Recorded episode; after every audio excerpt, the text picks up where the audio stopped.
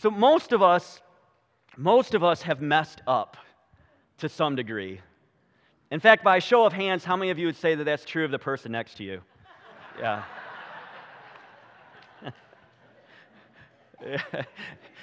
oh, I'll raise my hand for that one. yeah, I don't. Yeah. But seriously, how many of you, you know, so many of us in this room have experienced deep hurt and deep pain, and and this isn't to, we're not trying to minimize anything, and we're not trying to embarrass anybody, but I think this could be a helpful exercise. How many of you would say, you know, Ken, I've been through deep pain, I've been through some hurt in life? How many of you would raise your hand and say that's true of me? Now, keep your hand up for just a moment. Look around the room. What do you see? You see a lot of people who have been through hurt and pain because here's why I have you do this because the enemy wants to say you're the only one. He wants you to feel isolated. He wants you to feel alone in your pain. And I want you to know one of the things I love about this church is that we can, we can say, Yeah, I've been there. And, and there's, there's help in that. The other thing I want you to know is you don't know the struggle of the person next to you or in a couple, the row a couple rows ahead of you. You know, sometimes we walk in and, and we get our panties in a wad because someone didn't greet us. Why didn't they greet me? You, you don't know what they're going through. So sometimes, you know, we have to all step out and all be a part of greeting and all be a part of welcoming each other.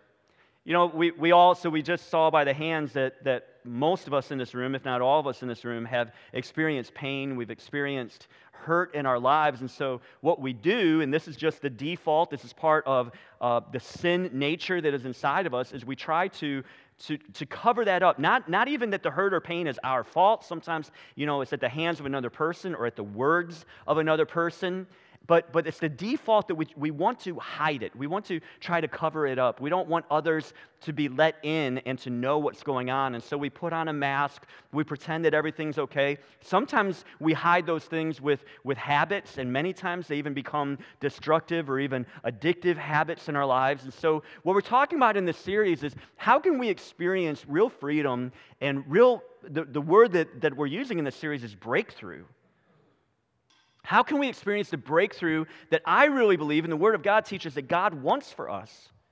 That God doesn't want us to stay stuck in those hurts. He doesn't want us to stay stuck in those habits. He doesn't want us to stay stuck in those hangups. That He has a better path for us. And so, how can we experience the breakthrough that God wants for us? And most of us just want that breakthrough to happen.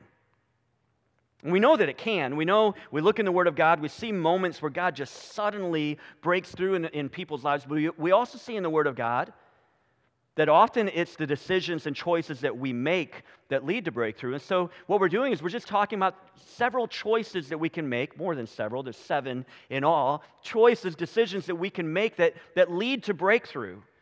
And uh, if you haven't been here for the series, let me bring you up to speed. Two weeks ago, we talked about the first choice that we can make, and it's the choice of humility. And humility basically is the place of saying, I can't. In and of myself, I am nothing and I have nothing, and I'm broken and I'm helpless and I'm powerless. And it's the words of Paul in Romans chapter 7 Oh, what a wretched man I am. Who will rescue me from this body of death? It's the words that Paul says of all of us, that all of us have sinned and fallen short of the perfect standard that God has for our lives. This is the humility choice. And what, what I would submit to you is that you, you can't experience breakthrough until you first come to grips with your sin, with your hurt, with the ways that you have hurt others. It's the humility choice. Second choice that we talked about last week is the hope choice. And the hope choice is God can. God has the power. God is able to do exceedingly abundantly beyond what we can ask or imagine. The hope choice is thanks be to God through Jesus Christ our Lord. The hope choice is, but the gift of God is eternal life through Jesus Christ our Lord. The hope choice is, yes, I can't. The hope choice is, God can and He will if I allow Him, right? That's the hope choice. This morning, our third choice, and really all the other choices are going to build off of the choice we're talking about this morning, is so pivotal, is so key. It is the commitment choice. And, and really, I have a long phrase kind of to describe what the commitment choice is, and, and I want to read it to you and we'll put it up on the screen. The commitment choice is I choose to continually commit all my life and will to Christ's care and his control. Let me read that again. I choose to continually commit all my life and will to Christ's care and control. And to help us with this choice, I want us to turn in our Bibles this morning to 1 Kings chapter 19. 1 Kings chapter 19, this is in the Old Testament. I know sometimes when we say first and second, we think that all that stuff's in the New Testament. This is in the Old Testament. It's after, you know, all the Genesis, Exodus, Leviticus, Numbers, Deuteronomy. You get through all that. You'll see 1st and 2nd Samuel, and then you'll see 1st and 2nd Kings. If you get to Chronicles, you've gone too far. 1 Kings chapter 19. And let me set up the story as I'm, I'm, rambling here just to give you time. I really want you to find this for yourself and not just to look at it on the screen. Here, here's the deal is at this point, we're, we're in Israel's history, and the, the, we, we're talking about one of the greatest prophets that Israel has, has, has experienced, and it's the prophet Elijah.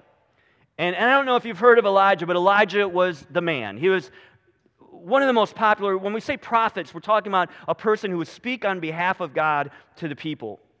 And he would speak, I mean, God would just give him incredible words to speak, and words sometimes of encouragement, but often words of, hey, you better turn. Hey, you better come back to God. Hey, you have this opportunity.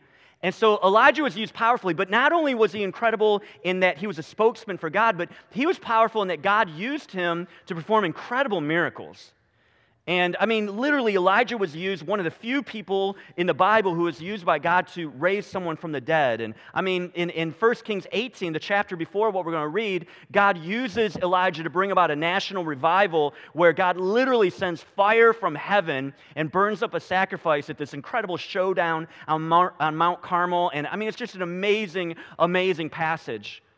And after this incredible, you know, revival spreading throughout Israel and and Elijah is spent. Elijah is at the end. He just goes, God, I'm done. I'm finished. Can you, can you choose somebody else? And, and God, in His mercy, says, Yes, Elijah, I'll do that for you. And so, what we're about to read in 1 Kings chapter 19 is Elijah going to, and this gets really confusing. He goes to a young man named Elisha. I'm like, really? You got to have the names that close? You know, they got, that's, that's how we got to do this? So we're talking about, we're not talking about the same person, we're talking about two different individuals. Elijah, who is at the end of his ministry, is going to a young man named Elisha, and he's about to tap him on the shoulder and give him the news hey, God wants to use you to be the next prophet of Israel. By the way, Elisha doesn't see this coming. Elisha is just a farmer. Elisha hasn't been to theological school. He doesn't have all the, you know, the, the, the, the, connections that you need to have. He's not a mover. He's not a shaker. Nobody knows who he is. But Elijah is going to go to Elisha. And so this is where we pick up in verse 19, 1 Kings chapter 19, beginning with verse 19. Elijah went and found Elisha, son of Shaphat, plowing a field. And there were 12 teams of oxen in the field, and Elisha was plowing with the 12th team. And Elijah went over to him and threw his cloak across his shoulders and then walked away. And we got to pause right there because in our modern eyes and ears, we look at this and we go, What the what? What's this all about? The cloak was a symbol of Elijah's authority and his anointing. And so, what he's doing by throwing this cloak over his shoulders, he's saying, You're the man. God has chosen you. Again, we look at that and we like if that happened, if I'm out, you know, mowing my yard and Pastor Aaron shows up and throws his coat on me, I'd be like, get that awful thing off of me. And what are you doing? Right? Like, but they perfectly understood what was happening here, right? So Elisha left the oxen standing there, ran after Elijah, and said to him, Hey, first let me go and kiss my father and mother goodbye, and then I will go with you. And Elijah replied, Go on back, but think about what I have done to you. Basically, what's happening is Elijah saying, Whatever. Whatever you got to do, but here's the thing you better think long and hard about what has just happened. The God of the universe has just hand selected you, and you better think about this. What happens next is absolutely crazy. Verse 21 so Elisha returned to his oxen and slaughtered them. He used the wood from the plow to build a fire to roast their flesh. He passed around the meat to the townspeople, and they all ate. Then he went with Elijah as his assistant. What, what's going on here? Think about the commitment that Elisha is making to the call of God. Elisha says goodbye to his old life by throwing a goodbye party. He, they share a meal. I, in my mind, they share stories until the early morning hours, but it was the bonfire. It was the bonfire that was the most meaning and memorable part of, this, of the night because this would change his life forever. It symbolized, the bonfire symbolized the old Elisha. It was the last day of his old life, and it was the first day of his new life. See, Elisha made a choice to totally commit himself to God's mission. It meant burning up everything that might try to weaken that commitment. What is Elisha doing? He's saying, I'm all in. Uh, he, I'm going to burn the John Deere. There's, there's no plan B, there's no going back. I am all in for what God has for me. God, whatever you want me to do, the answer is yes. Wherever you want me to go, the answer is yes. Whatever you want me to say, the answer is yes. I belong to you, and I am absolutely, totally committed to you. It's a commitment choice. Jesus said it this way in Luke chapter 14, verse 33. Jesus said, No one can become my disciple without what? Okay, we got to do that one again. Jesus, it's up on the screen, right? Jesus said in Luke 14, 33, No one can become my disciple without what? Oh, that's in the Bible? Oh, I don't like that one. So let's all get out our whiteout. And what, no, these are the words of Jesus. These are red letter words. Jesus saying, listen, you want to follow me? Jesus never asked anybody to become a Christian. he didn't. But he did ask people to follow him. He's not asking you to be a Christian, he's asking you to be his follower. He's asking you to be his disciple. And what is the requirement of becoming his follower? That I would give up everything for him. Now, uh, okay, I got to clarify. I'm not asking you to go home and, and burn your shed and everything that's in your shed, okay? I'm not, I'm not asking you to go home and sell your house and become homeless. I don't think that that's what God is asking of you either. What He's asking of you is is He number one in your life? Is there anything in your life that is, that is prohibiting him from being number one? Let me, let me put it this way Who or what is standing in the way of you being all in with Jesus today?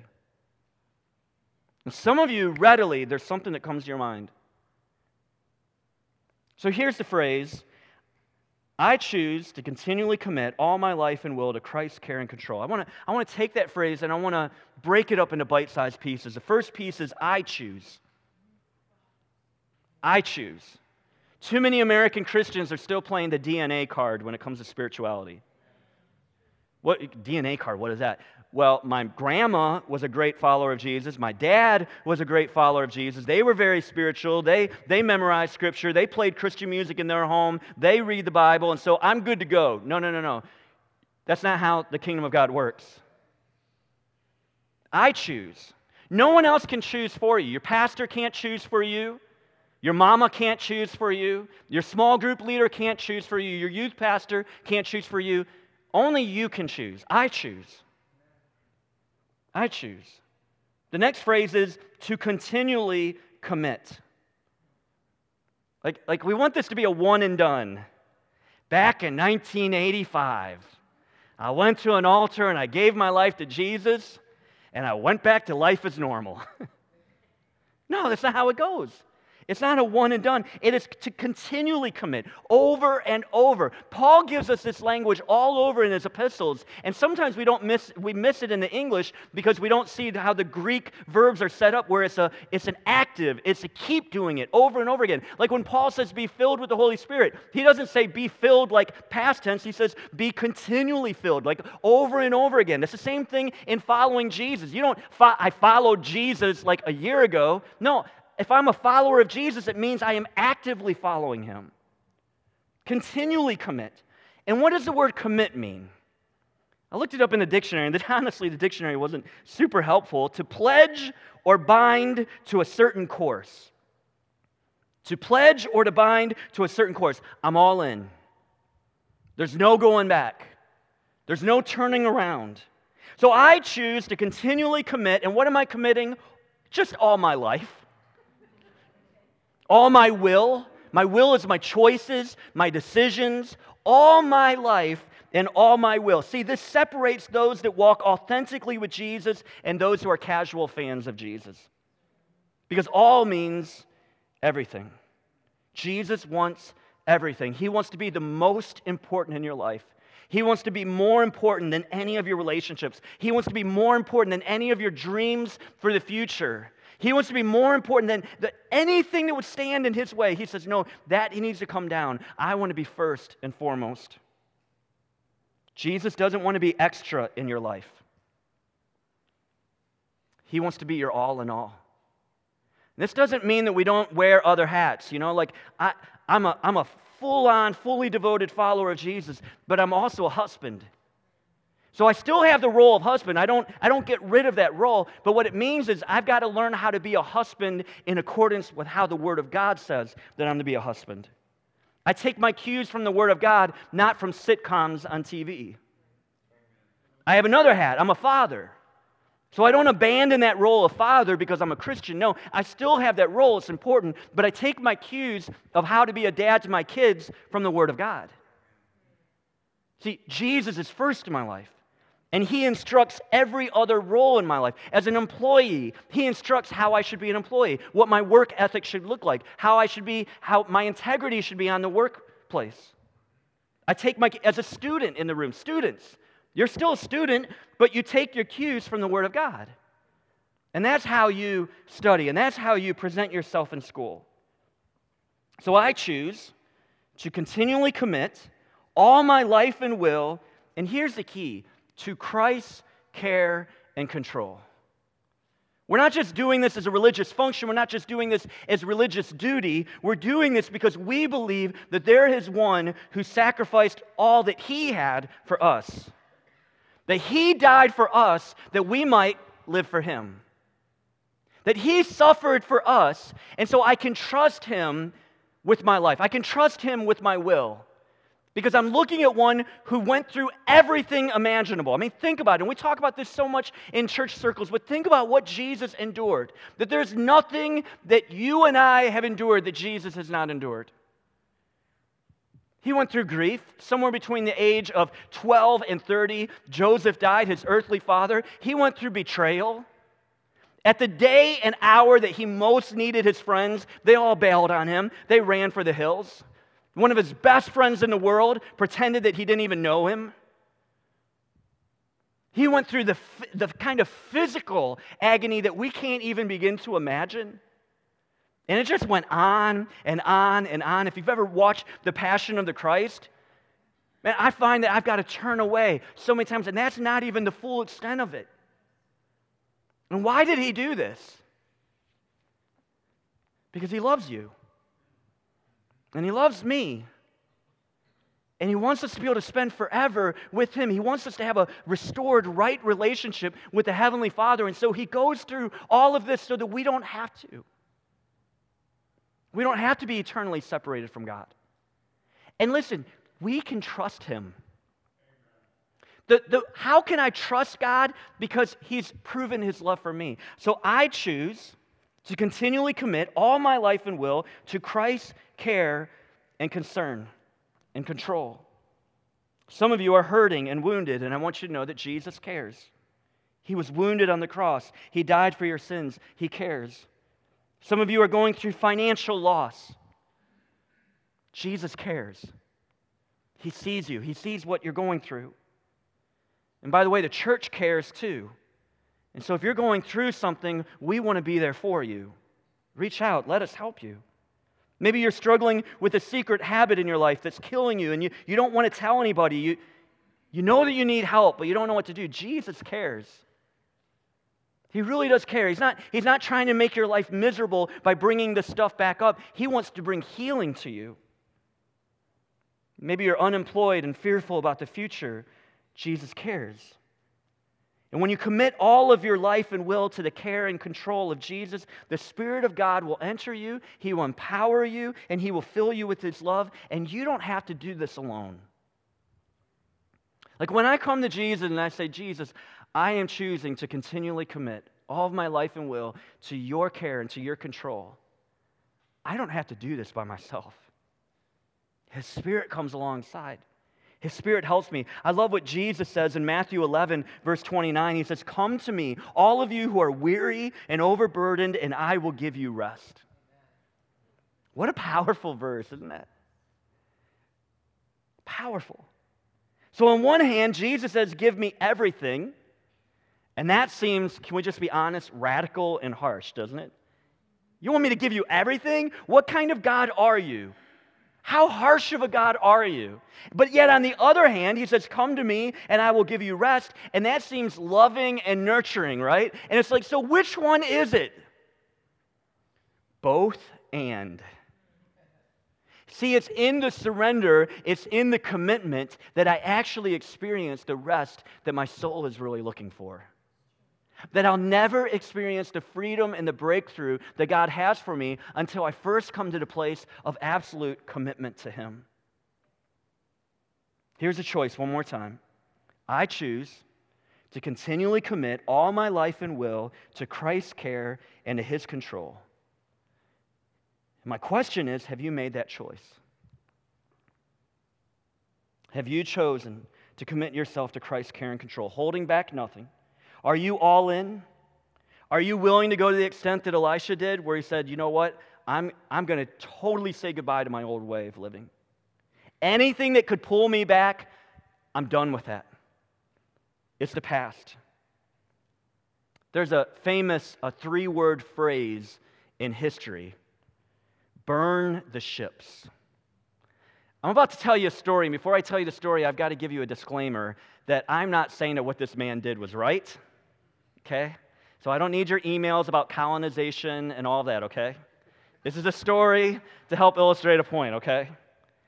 The story comes from the legendary Spanish explorer named Hernando Cortez, who landed in Mexico back in 1519. So Cortez lands on the shore of Mexico, and he's got several hundred men, he's got 11 ships, and he's got a dream of seizing Aztec gold, okay? Now, here's the problem the odds are stacked against Cortez because the Aztecs number in the millions.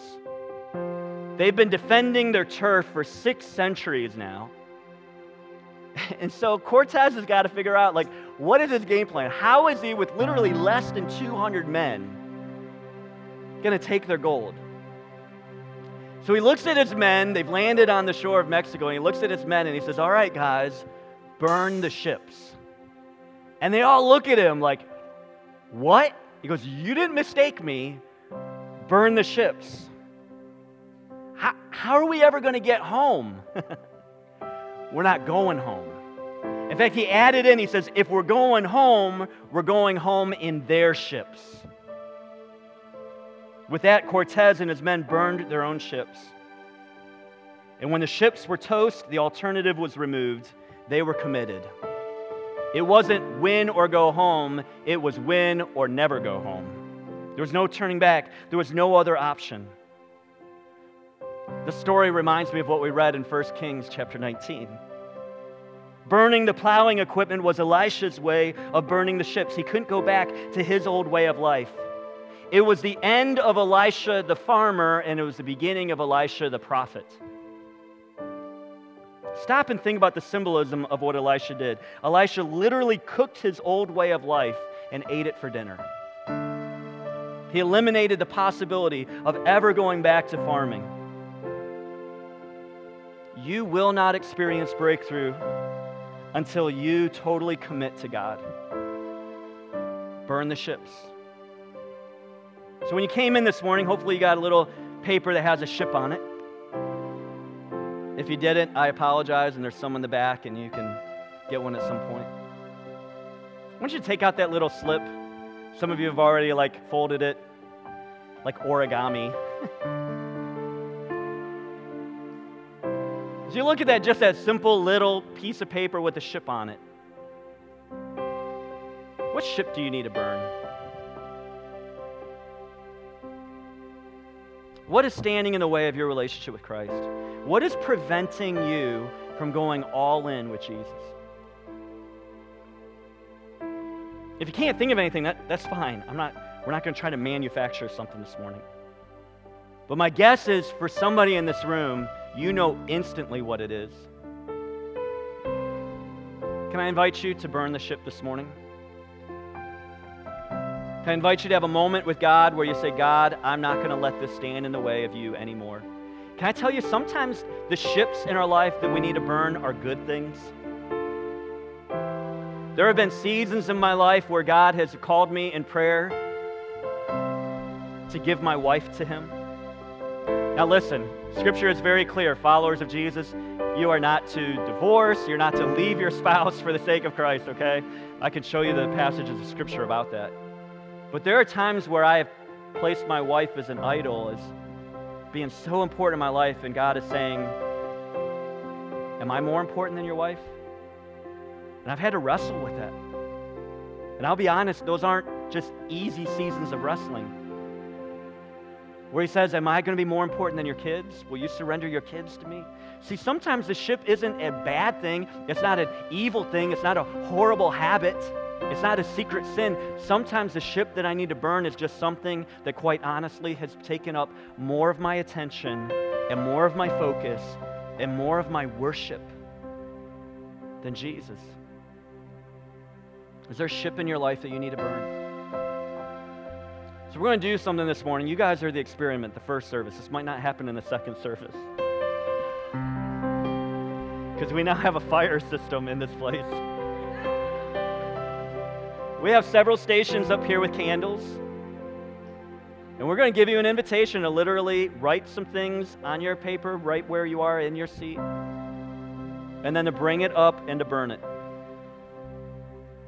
And when you burn it, I would give you a chance that if you're physically able to, to even after you've after you've put it in the can, to to maybe find a place to kneel and just have a moment of God, with God of just surrendering, of commitment. Now, this isn't for everybody, okay? We're not expecting every. I know all the middle school students are instantly going, I'm in. We're going to burn stuff. Come on. This is, I'm not saying that everybody needs to participate in this, but some people do, and you know who you are. So, Carrie's going to sing a song, and we're going to give you a chance to, to burn some ships, and then I want to come up and just pray over us.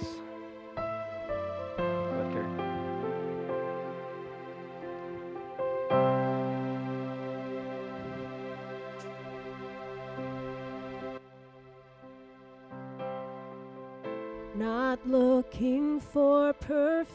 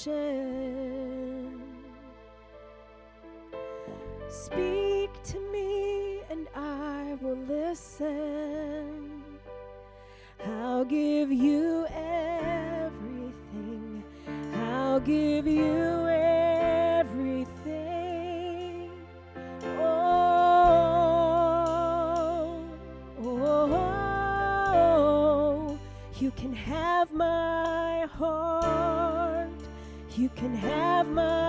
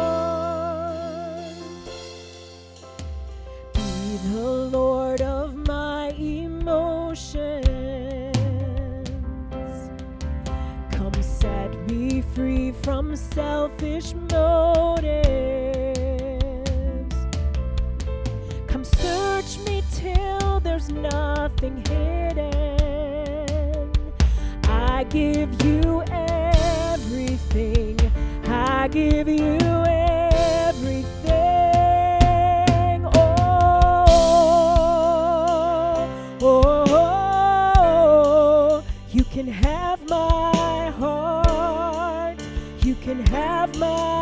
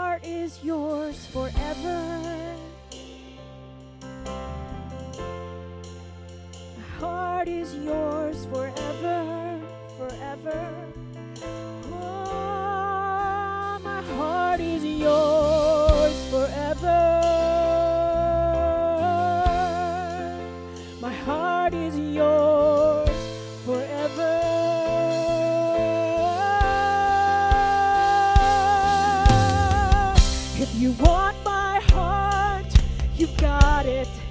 You've got it.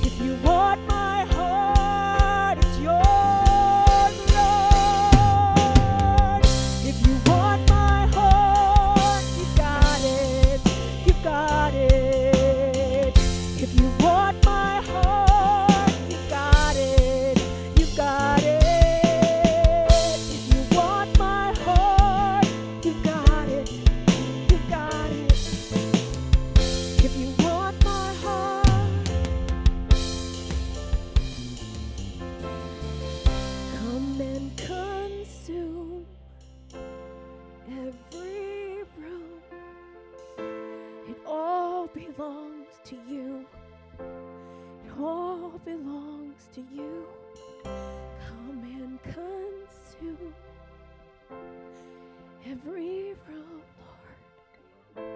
It all belongs to you. It all belongs to you. Sing that. Come and consume every room. It all belongs to you. It all belongs to Jesus. Come and consume.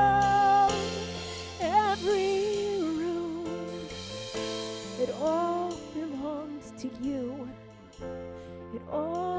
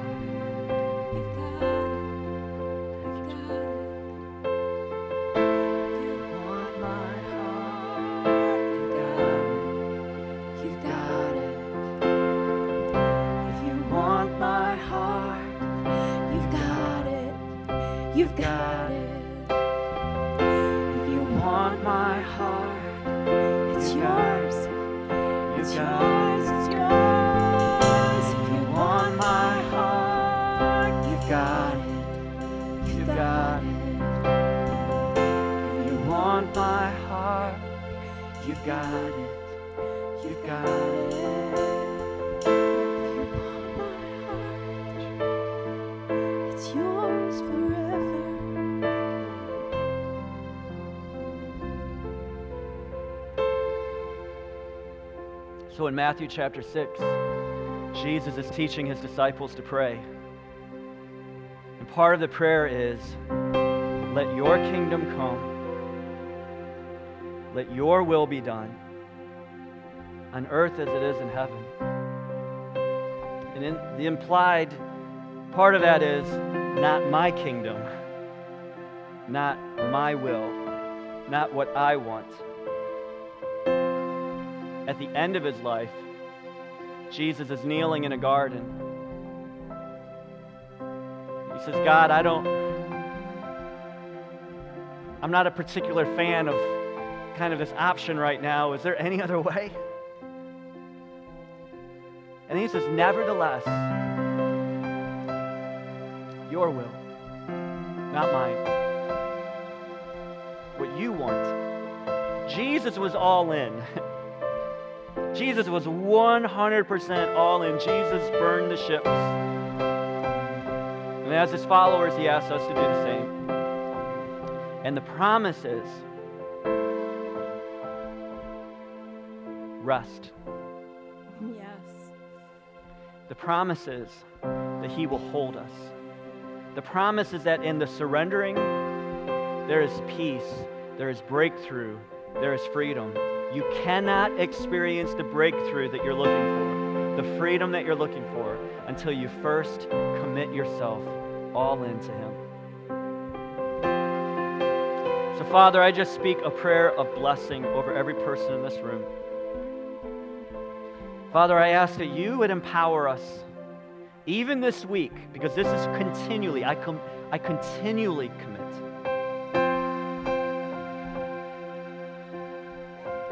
God, that even this week, you would show us ships that we need to burn. God, that continually this week we would have moments alone with you of surrendering. Because we choose to continually commit all of our life, all of our will, God, to your care and to your control. We pray this in Jesus' name.